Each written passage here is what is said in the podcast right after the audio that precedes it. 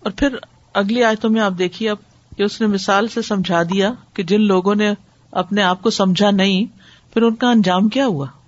الم یا کم نبا اللہ دین کفر من قبل؟ اے انکار کرنے والو، کیا تمہارے پاس ان لوگوں کی خبر نہیں آئی جنہوں نے تم سے پہلے کفر کیا تھا؟ یعنی پچھلی تاریخ سے سبق سیکھو۔ کون تھے وہ جن کا ذکر بار بار قرآن میں آتا ہے؟ قوم نو قوم آد قوم سمود قوم سالے فضاق وبال امرحم تو انہوں نے اپنے کیے کا وبال چکھا یا چکھنے کی بات ہے۔ وبال کا لفظ جو ہے، وابل سے وابل کہتے ہیں وہ بارش جو موٹی موٹی بوندوں والی ہو۔ یعنی جو پڑے تو محسوس ہو۔ وبیل کہتے ہیں وہ کھانا جو میدے پہ گراں گزرے۔ اور وبال کہتے ہیں عقوبت کو، سزا کو۔ کسی کام کا انجام بد، برا انجام۔ یعنی گزشتہ قوموں اور گزرے ہوئے زمانوں میں جن کی خبریں اللہ تعالی نے قرآن میں دی اور رسولوں نے ان کے بارے میں خوب آگاہ کیا، ان کی ہلاکت کی وجہ بتا دی کہ اللہ نے ان کو کیوں ہلاک کیا۔ جیسے ایک دوسری جگہ پر آتا ہے وہ کلن اخد نہ بدمبے ہر ایک قوم نے ان کے گناہ کی وجہ سے پکڑا تھا۔ اور یہاں بھی ولاحم عذاب و نلیم اور ان کے لیے دردناک عذاب ہے۔ یعنی دنیا میں بھی دردناک عذاب ہوا اور آخرت میں بھی ان کے لیے نہایت المناک عذاب ہے۔ پھر مزید اس کو واضح کر دیا گیا۔ ظال کا بھی انا ہوئی اس وجہ سے ہوا، کانت تاتی ہم رسول بالبینات، کہ ان کے پاس ان کے رسول کھلے کھلے دلائل لے کر آتے تھے موجزات لاتے۔ فقالو، تو وہ کہتے، اب اشر ہوں یا یعنی ناگواری سے منہ پھیر کے تکبر کے ساتھ کہتے کیا بشر ہماری رہنمائی کرتا ہے؟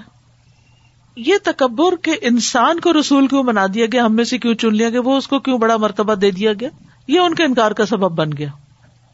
اور یہ معاملہ قرآن میں کئی جگہ واضح کیا گیا ہے۔ مثلا سورت بنی اسرائیل میں آتا ہے۔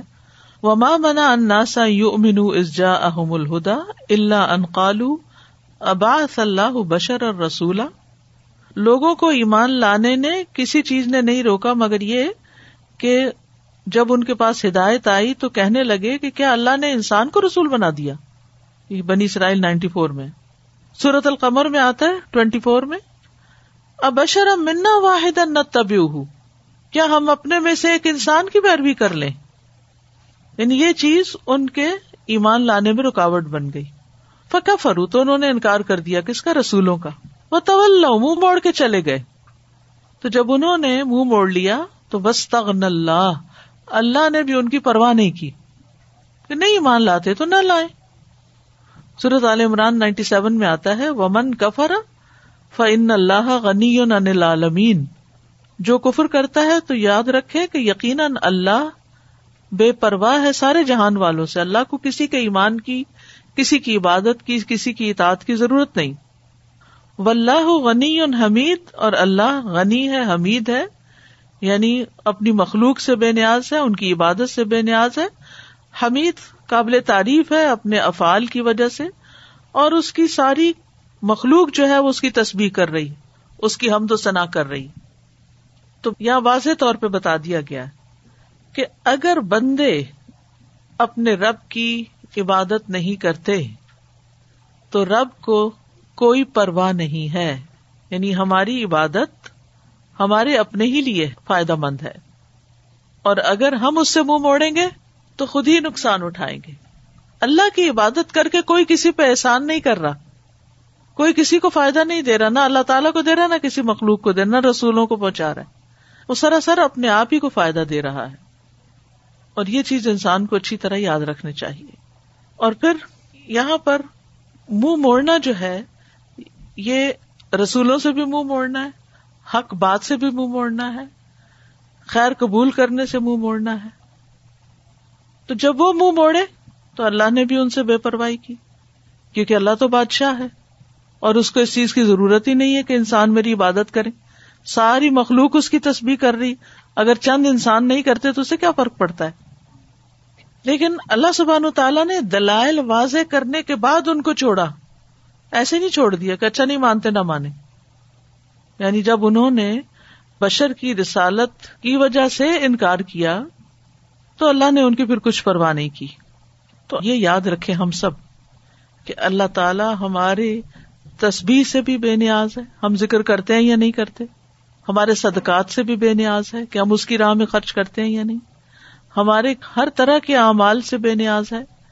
اور پھر اس کی شان میں ایک ذرے برابر بھی فرق نہیں پڑتا۔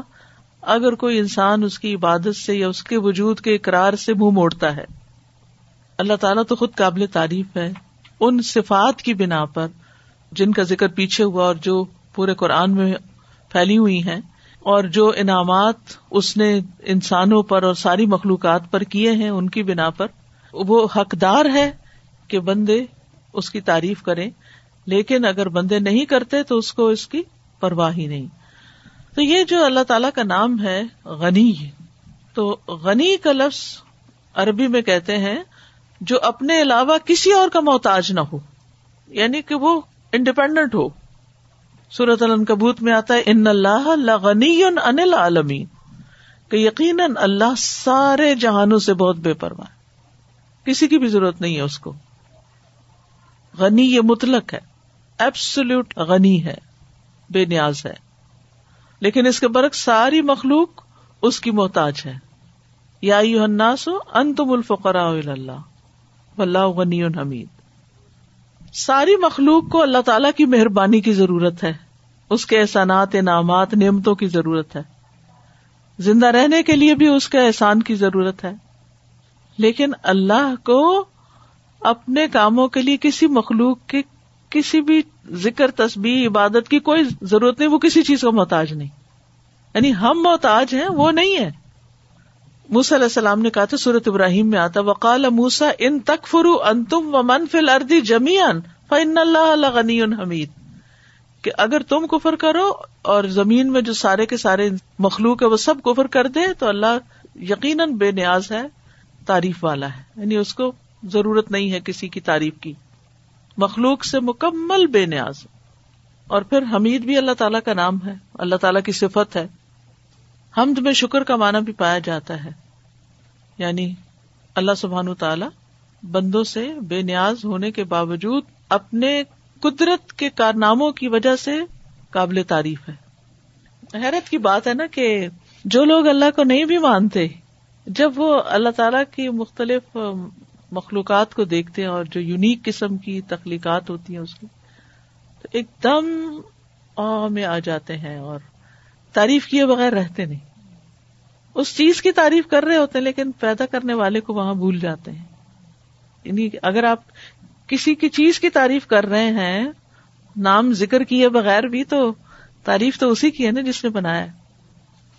تو یہاں رسالت کی بات تھی کہ رسولوں کا لوگوں نے انکار کر دیا۔ اس بنا پہ اللہ تعالیٰ نے ان کو اپنے سے دور کر دیا۔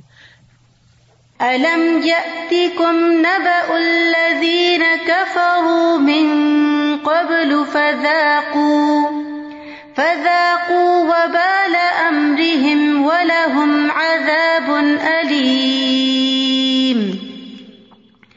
ذلك بأنه كانت تأتيهم رسلهم بالبينات فقالوا فقالوا، أبشر يهدوننا فكفروا وتولوا. واستغنى الله، والله غني حميد. یہاں یہ جو بات ہوئی ہے نا ابشر یا ہدوننا انسان ہمیں ہدایت دیں گے۔ وہ یہ بھول گئے تھے کہ ان انسانوں کو کس نے اپوائنٹ کیا ہے۔ وہ یہ بھول گئے تھے کہ وہ انسان کس بنیاد پر ہدایت دیں گے، وہ کس چیز کو پیش کریں گے۔ وہ چیز کہاں سے آئی؟ وہ وہی جو اللہ کی طرف سے آئی ہے، اس کی بنا پر۔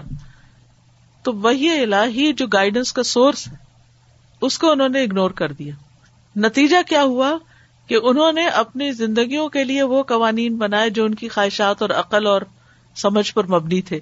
جس کے نتیجے میں بار بار نقصان اٹھاتے رہے، جب تک زندہ رہے، اور بالآخر ملیا میٹ کر دیے گئے، جب زمین میں حد سے زیادہ فساد بڑھ گیا، ان کی نافرمانیوں کی وجہ سے۔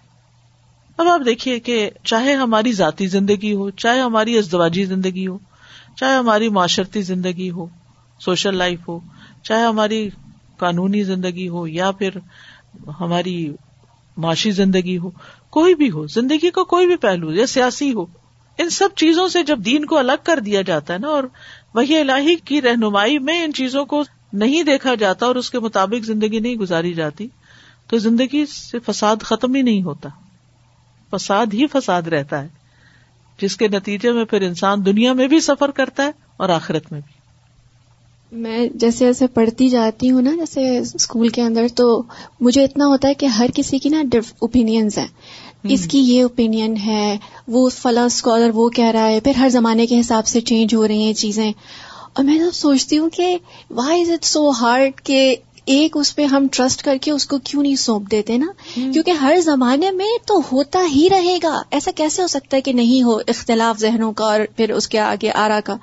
لیکن ہم سم ہاؤ وہ جو گیو ان کرنا نہیں چاہتے وہ کہ یہ اللہ سبحانہ تعالیٰ ہم سب سے زیادہ یعنی ایک ایسی باخبر ایسی با علم ہستی ہے اور it will exist till the end اگر ہم اس کو نہیں سمجھیں گے ہم واقعی اپنے آپ کو ایک ختم کر لیں گے اس طرح سے۔ السلام علیکم استاذہ۔ اب اشر ان پہ بات کرنی ہے۔ ایک طرف تو اللہ سبحانہ و تعالیٰ جو بڑی شان والے ہیں اور جنہوں نے تخلیق کی اور جنہوں نے اپنی مصوری کی بات خود ہی کہی کہ تمہیں بنایا اور بہت خوب اور بہت عمدہ بنایا۔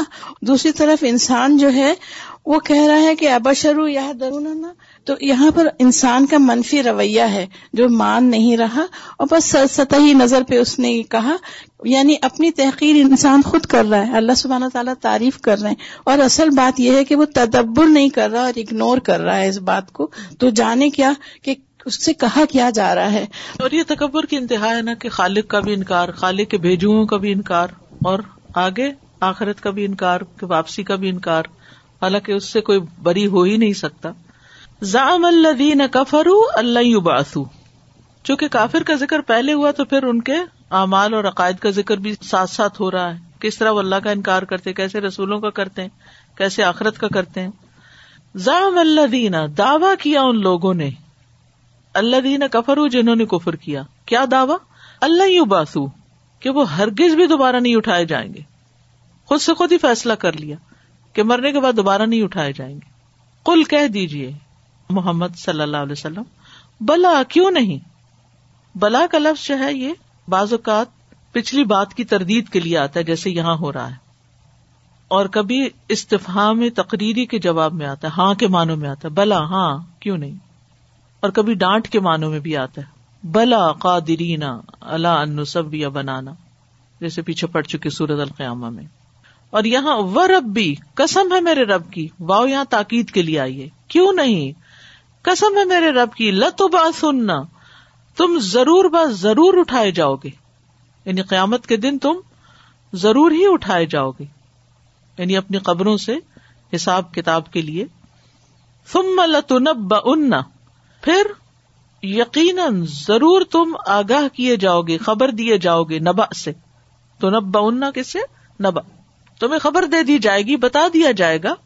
بیما امل تم جو تم نے عمل کیے۔ تمہارے امال کے بارے میں تمہیں آگاہ کر دیا جائے گا۔ ایک ایک چیز جو بھی تم نے کی یا بولی یا سوچی یا جو تمہارے سینوں میں چھپی ہوئی تھی، سب سے تمہیں خبردار کر دیا جائے گا۔ وزال کا اللہ ہی اور یہ بات تو اللہ پہ بڑی ہی آسان ہے۔ مشکل ہی نہیں۔ تو اللہ سبحان تعالی ان کے زو میں باطل، جھوٹے دعوے کو جو کسی علم، کسی ہدایت، کسی روشن کتاب کے بغیر ہی ہے، اس کے بارے میں واضح کر رہے ہیں۔ یہ نہیں کہا قال اللہ زینا کا فرو کیا کہا؟ زام اللہ دینا یہ ان کا زوم ہے، ان کا دعوی ہے، ان کا خیال ہے۔ تو یہاں قسم کھا کے بتا دیا گیا۔ اور تاکید کے حروف استعمال کیے گئے۔ لام تاکید، نون مشدد۔ کہ ضرور با ضرور۔ دوبارہ زندہ کیا جائے گا۔ اور جو تمہارے اعمال بد ہیں اور جو تمہارا حق کو جھٹلانا ہے، اس کی تمہیں سزا بھی دی جائے گی۔ اور یہ اللہ تعالیٰ کے لیے بہت آسان ہے۔ تمہارے لیے شاید مشکل ہو کہ مرے ہوئے کو اٹھا نہیں سکتے، لیکن اللہ کے لیے تو کچھ مشکل نہیں۔ اور اگر دیکھا جائے تو اللہ کے لیے کیا مشکل ہے؟ جس نے پہلی بار پیدا کیا، وہ دوبارہ کیوں نہیں پیدا کر سکتا؟ ہر سال بدلتا موسم میں بتاتا ہے کہ جو پتے گر جاتے ہیں، پھر دنیا میں ہی اللہ تعالیٰ اگلے سال پھر اس درخت سے دوبارہ پتے نکال کے ہمیں دکھا دیتا ہے کہ وہ دوبارہ پیدا کرنے پہ قادر ہے۔ یہ چھوٹی چھوٹی مثالیں ہیں جن سے ہم سبق سیکھ سکتے ہیں۔ تو اس کے لیے تو کچھ مشکل ہی نہیں ہے۔ بہت آسان ہے۔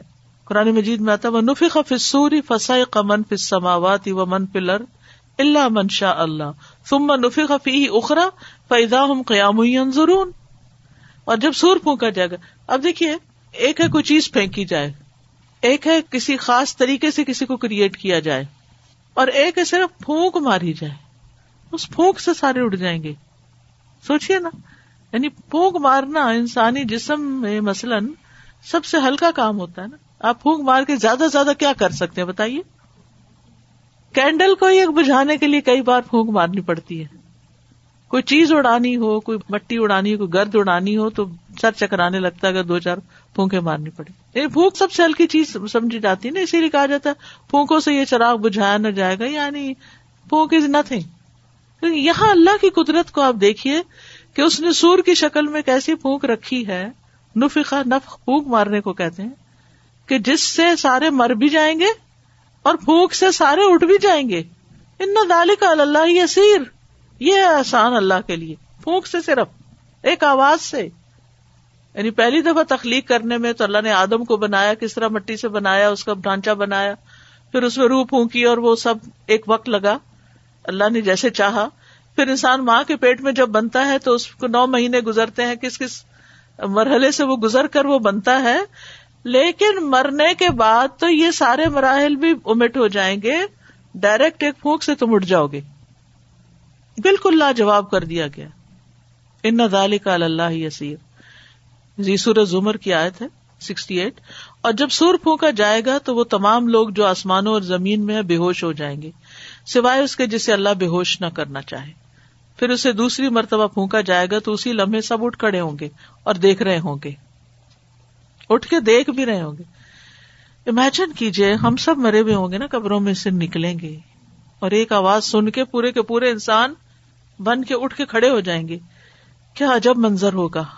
مٹی میں ملے ہوئے انسان، مٹی بنے ہوئے، مٹی میں مٹی بن کے۔ دوبارہ ایک آواز پہ اٹھ کے کھڑے ہو جائیں۔ کہاں بھاگ کے جا سکتے؟ تو اس لیے انکار کی تو کوئی گنجائش ہی نہیں ہے۔ زعم الذين كفروا أن لن يبعثوا قل بلا وربي لتبعثن ثم لتنبؤن بما عملتم وذلك على الله يسير۔